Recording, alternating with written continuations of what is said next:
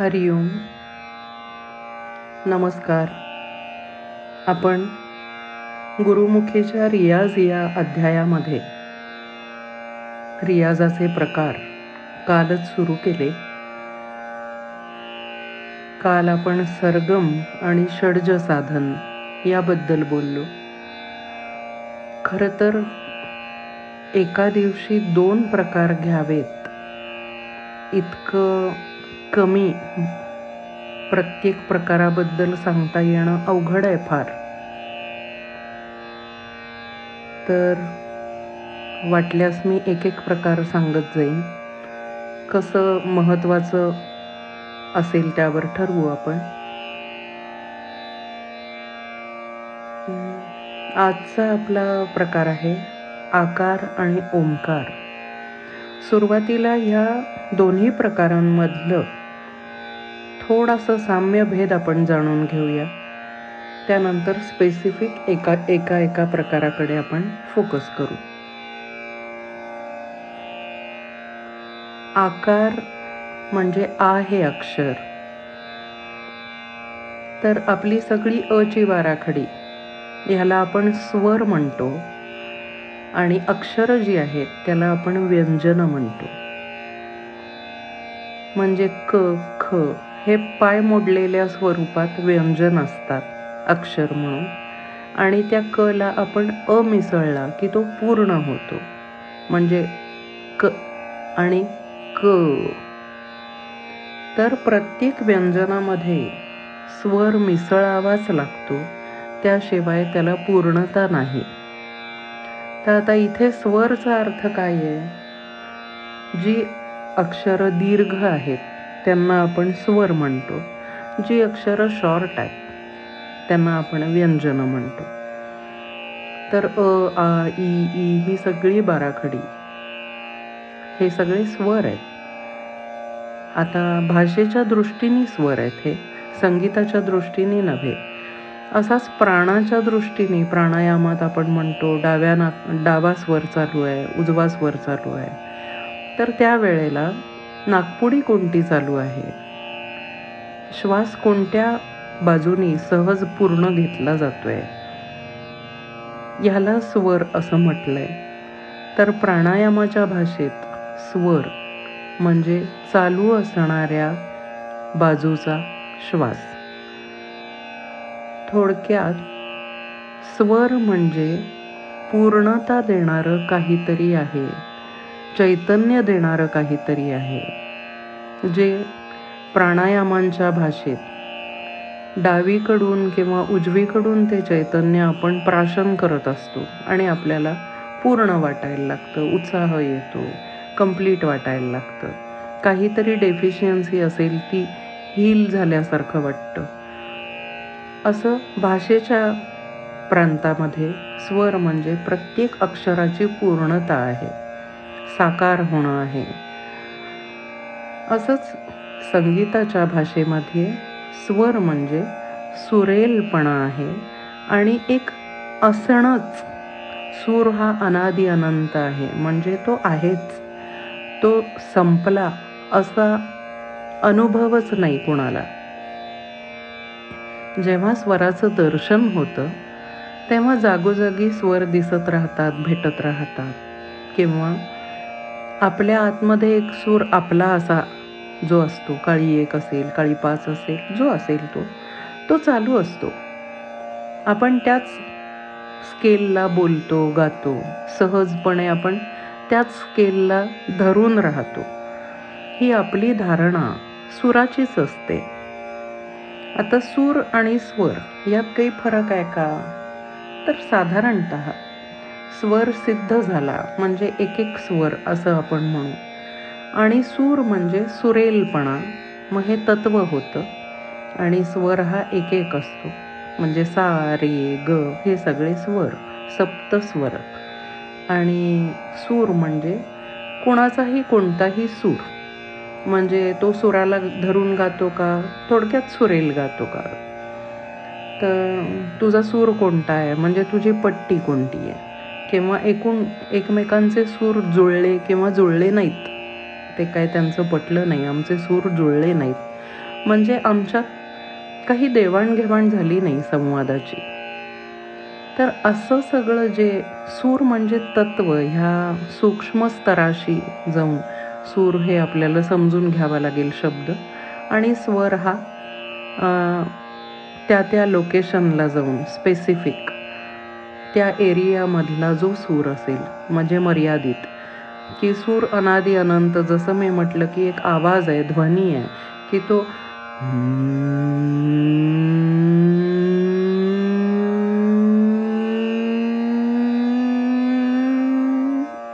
असा तो अव्याहत चालूच आहे. हुंकारात कुणाला तो ओंकारात प्रतीत होतो. थोडक्यात ही एक ट्रेन आहे खूप मोठी अशी. आपण आपल्याला सहज मिळणाऱ्या दोन चार डब्यांमध्ये आपण शिरतो. ते आपलं स्केल असतं तो आपला आवाका असतो. त्याचा स्लॉट आपल्या श्वासानुसार आपण ठरवतो भरतो त्यात रंग भरतो आणि आपण आपापल्या दृष्टीने खेळून आनंद मिळवतो. तर स्वराचा मला जितका काही अर्थ कळला तितका स्वर आणि सूर याचा अर्थ मी सांगायचा प्रयत्न करते. आता हा अर्थ रियाज करताना रोज पचवावा लागतो रोज अंगी भिनवून घ्यायला लागतो. त्याच्यासाठी आपल्या गळ्यात वेगवेगळी आसनं निर्माण करावी लागतात. ती आसनं म्हणजे काय? तर अक्षरं. मग आपण कुठल्या कुठल्या अक्षरांमध्ये या स्वरांचं आवाहन करू शकतो?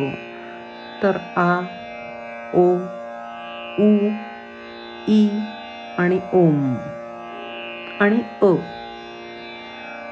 तर ह्या सगळ्यांची अक्षर सफाई हा एक वेगळा रियाजाचा प्रकार आहेच.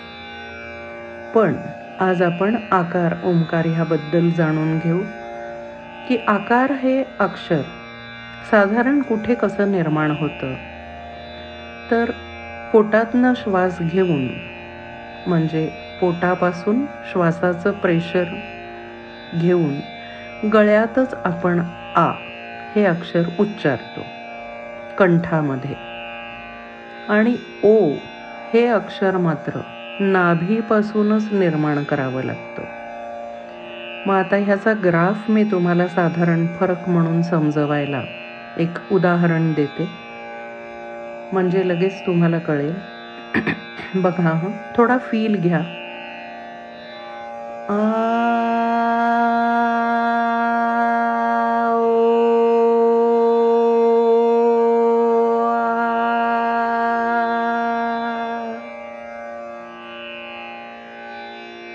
आकार हा फ्री आहे.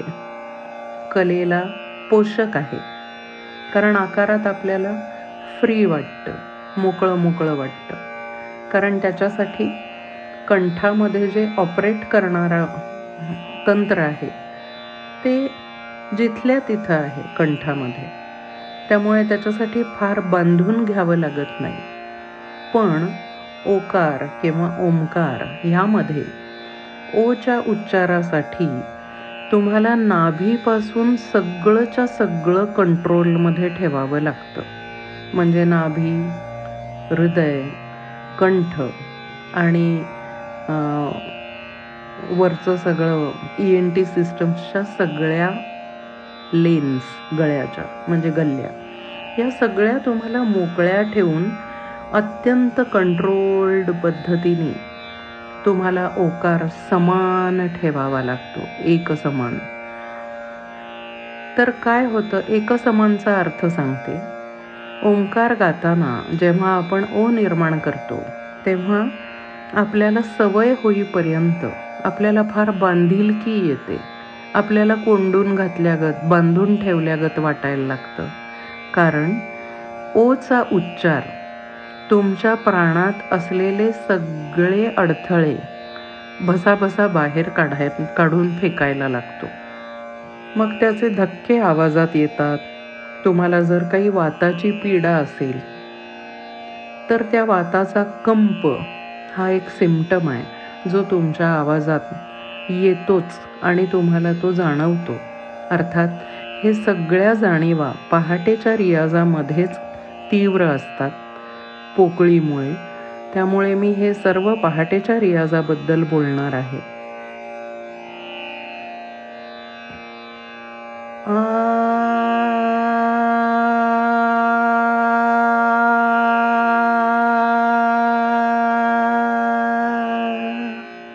आता या आमध्ये थोडीफार मान हलवली किंवा तोंड जरा अजून उघडलं अजून कमी केलं.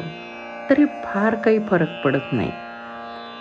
पण ओसाठी मात्र तुम्हाला काहीही झाकून ठेवता येत नाही. ओ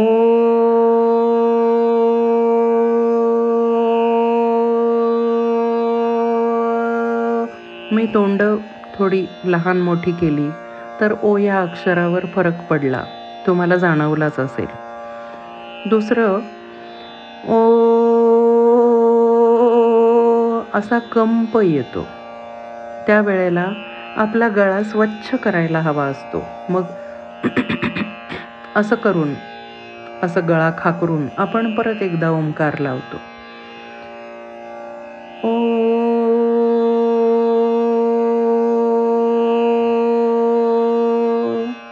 आता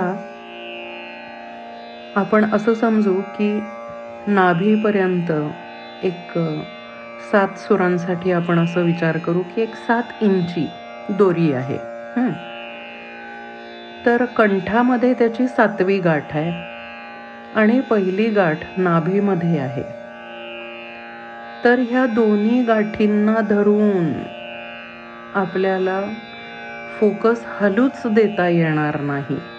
असा जो उच्चार आहे तो ओमकार किंवा ओकार आहे. आणि आकारासाठी काय बरं करावं लागतं? तर नाभीतली गाठ सुटली तरी चालते. गळ्यातल्या गाठीवर मात्र तुम्हाला फोकस राहावं लागतं. त्याला म्हणू आपण आकार. म्हणून आ हे अक्षर तुम्हाला ॲटीज ठेवतं आणि तुम्हाला कलेसाठी. त्यावरून लक्ष काढून घेता येतं आणि मग तुम्ही वेगवेगळा विचार करून आकारात अनेक प्रयोग करू शकता. रियाजाने सिद्ध झाल्यानंतर. म्हणून आकार हे अक्षर गाण्यासाठी कलेसाठी शास्त्र आणि कलेच्या समन्वयासाठी अत्यंत उत्तम असं मानलं गेलं आहे म्हणून आकाराला शास्त्रीय संगीताचा बीज मंत्र असं म्हणूया आपण. आता ओंकारबद्दल परत. ओंकार गाताना किंवा ओकार गाताना काय फरक पडतो? तर ओममध्ये कंठापर्यंत ओ आहे आणि कंठाच्या वरती मात्र मकार आहे. बरेच जण ह्याचा उच्चार अ उ म असा करतात. असा करायला हरकत नाही. पण त्यांनी एकत्र आणि एकात्मक असा जो परिणाम हवाय तो वेगवेगळेपणाने अभ्यास म्हणून मिळवला की पुन्हा एकदा एकात्मता ह्या दृष्टीने मिळवण्यासाठी सर्व सामावे सामायिक असा. ओंकारचा उच्चार ओ असाच करायला हवा. तर तुम्हाला ओची सार्वत्रिक आणि संपूर्ण फळं मिळायला सुरुवात होईल. आता ओमध्ये नाभीपासून जे प्रेशर आपण धरून ठेवतो प्राणांना धरून ओकारामध्ये ट्रान्सलेट किंवा ट्रान्सफर करणं की उच्छ्वासाला अक्षरामध्ये ट्रान्सफर करण्यासाठी जे काही बळ वापरावं लागेल जितका प्राण कॉम्प्रेस करावा लागेल तो प्राण नाभी ते कंठ एवढ्या आकाशामध्ये संपूर्णपणे आपल्याला कंट्रोल करत करत ऑपरेट करावा लागतो. जर तो एक समान ठेवायचा असेल तर. नाहीतर काय होईल? ओ असा सुरुवातीला जोरात येईल. ओ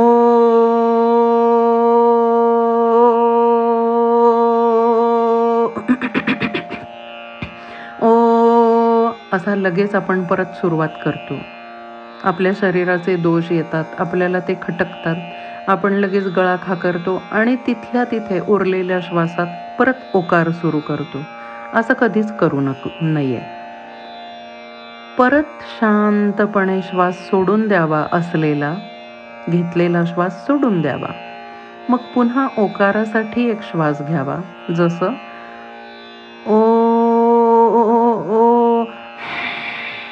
हा मी श्वास सोडला. आता मी परत घेतला.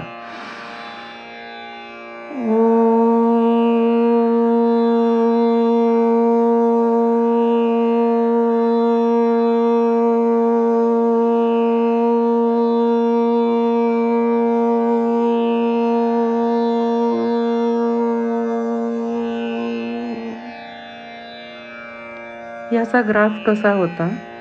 तर सुरुवातीपासून शेवटच्या एक तीन चार सेकंदापर्यंत म्हणजे समजा मी दहा बारा सेकंद गायले असेल तर आठ सेकंदापर्यंत माझा आवाज किंवा माझा ओकार अतिशय स्थिर होता. आणि शेवटच्या तीन चार सेकंदात तो नॅरो होत मर्ज झाला. आता बाकीचे चुकीनी जे जे ओंकार करतात तो कसा दुर्लक्षित ओंकार कसा असतो? हे सांगते की एकदा धक्के लागायला सुरुवात होते मग आपण परत ओ असं असलेल्या श्वासात पुढे कंटिन्यू करतो. ते करायचं नाही. दुसरं म्हणजे आवाज हा भाग आपण त्याच्यातला काढून घ्यायचा म्हणजे सांगते. ओ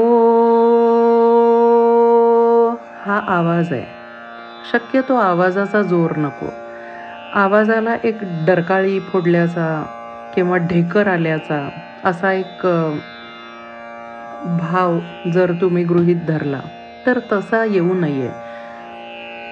ओ ह्याऐवजी ओ म्हणजे तंबोराचा आवाज मोठा असावा आणि आपण त्यात आपला आवाज मिसळावा. मी कॉपी करते मीच ओरिजिनल स्वर आहे सा आहे. असा भाव आणून आपण जेव्हा आवाजाने ओकार लावतो त्यावेळेला तानपुरा दुय्यम व्हायला लागतो आणि तानपुरा आपल्याला ऐकू येईनासा होतो कारण आवाजासाठी आपण कंठात जोर टाकतो. त्या जोरामुळे कानाकडच्या गल्ल्यांना एअर प्रेशर क्रिएट होतं आणि कानातून ऐकू येण्याचा फील संवेदना आपल्या गोठतात. हा अत्यंत महत्त्वाचा एक भाग सगळ्यांनी आचरणात आणून बघण्याजोगा आहे. मी पुन्हा दाखवते. आता असं ऐकायचं आहे की मी ओंकार लावल्यानंतर तुम्ही तंबोरा ऐकायचा प्रयत्न करा. मी तानपुऱ्याचा आवाज वाढवते.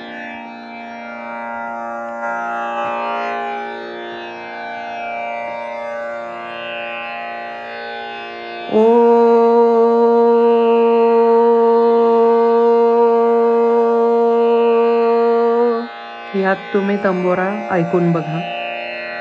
आणि आता ऐकून बघा दुसरा.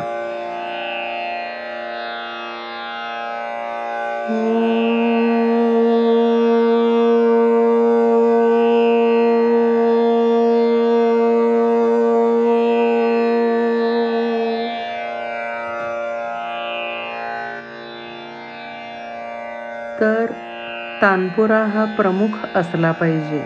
निदान षडज साधनापर्यंत तरी. आपण दुय्यम असलं पाहिजे. मग ह्यात आवाज चोरून गायचं असतं का? नाही आवाज चोरायचा काहीच प्रश्न नाही. पण आवाज चोरणं आणि आवाज चोरणं यातली मृदुता तुम्हाला कळते का? तर बोलताना प्रत्येक अक्षरावर उगाच ठाशीव असं वजन असायची काहीही गरज नाही आहे आपण असंही बोलू शकतो की प्रत्येक अक्षराला समान कसं करता येईल? थोडंसं बोथट कसं करता येईल? फार शार्प उच्चार असण्याऐवजी जर आपले किंचित मृदू आणि बोथट उच्चार असले तर आपल्याला एक सहजता प्राप्त होते.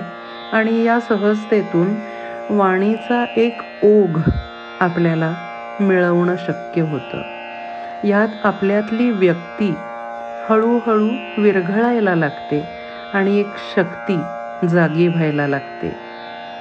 म्हणून आकार आणि ओंकार या रियाजाचं विशेष महत्त्व आहे.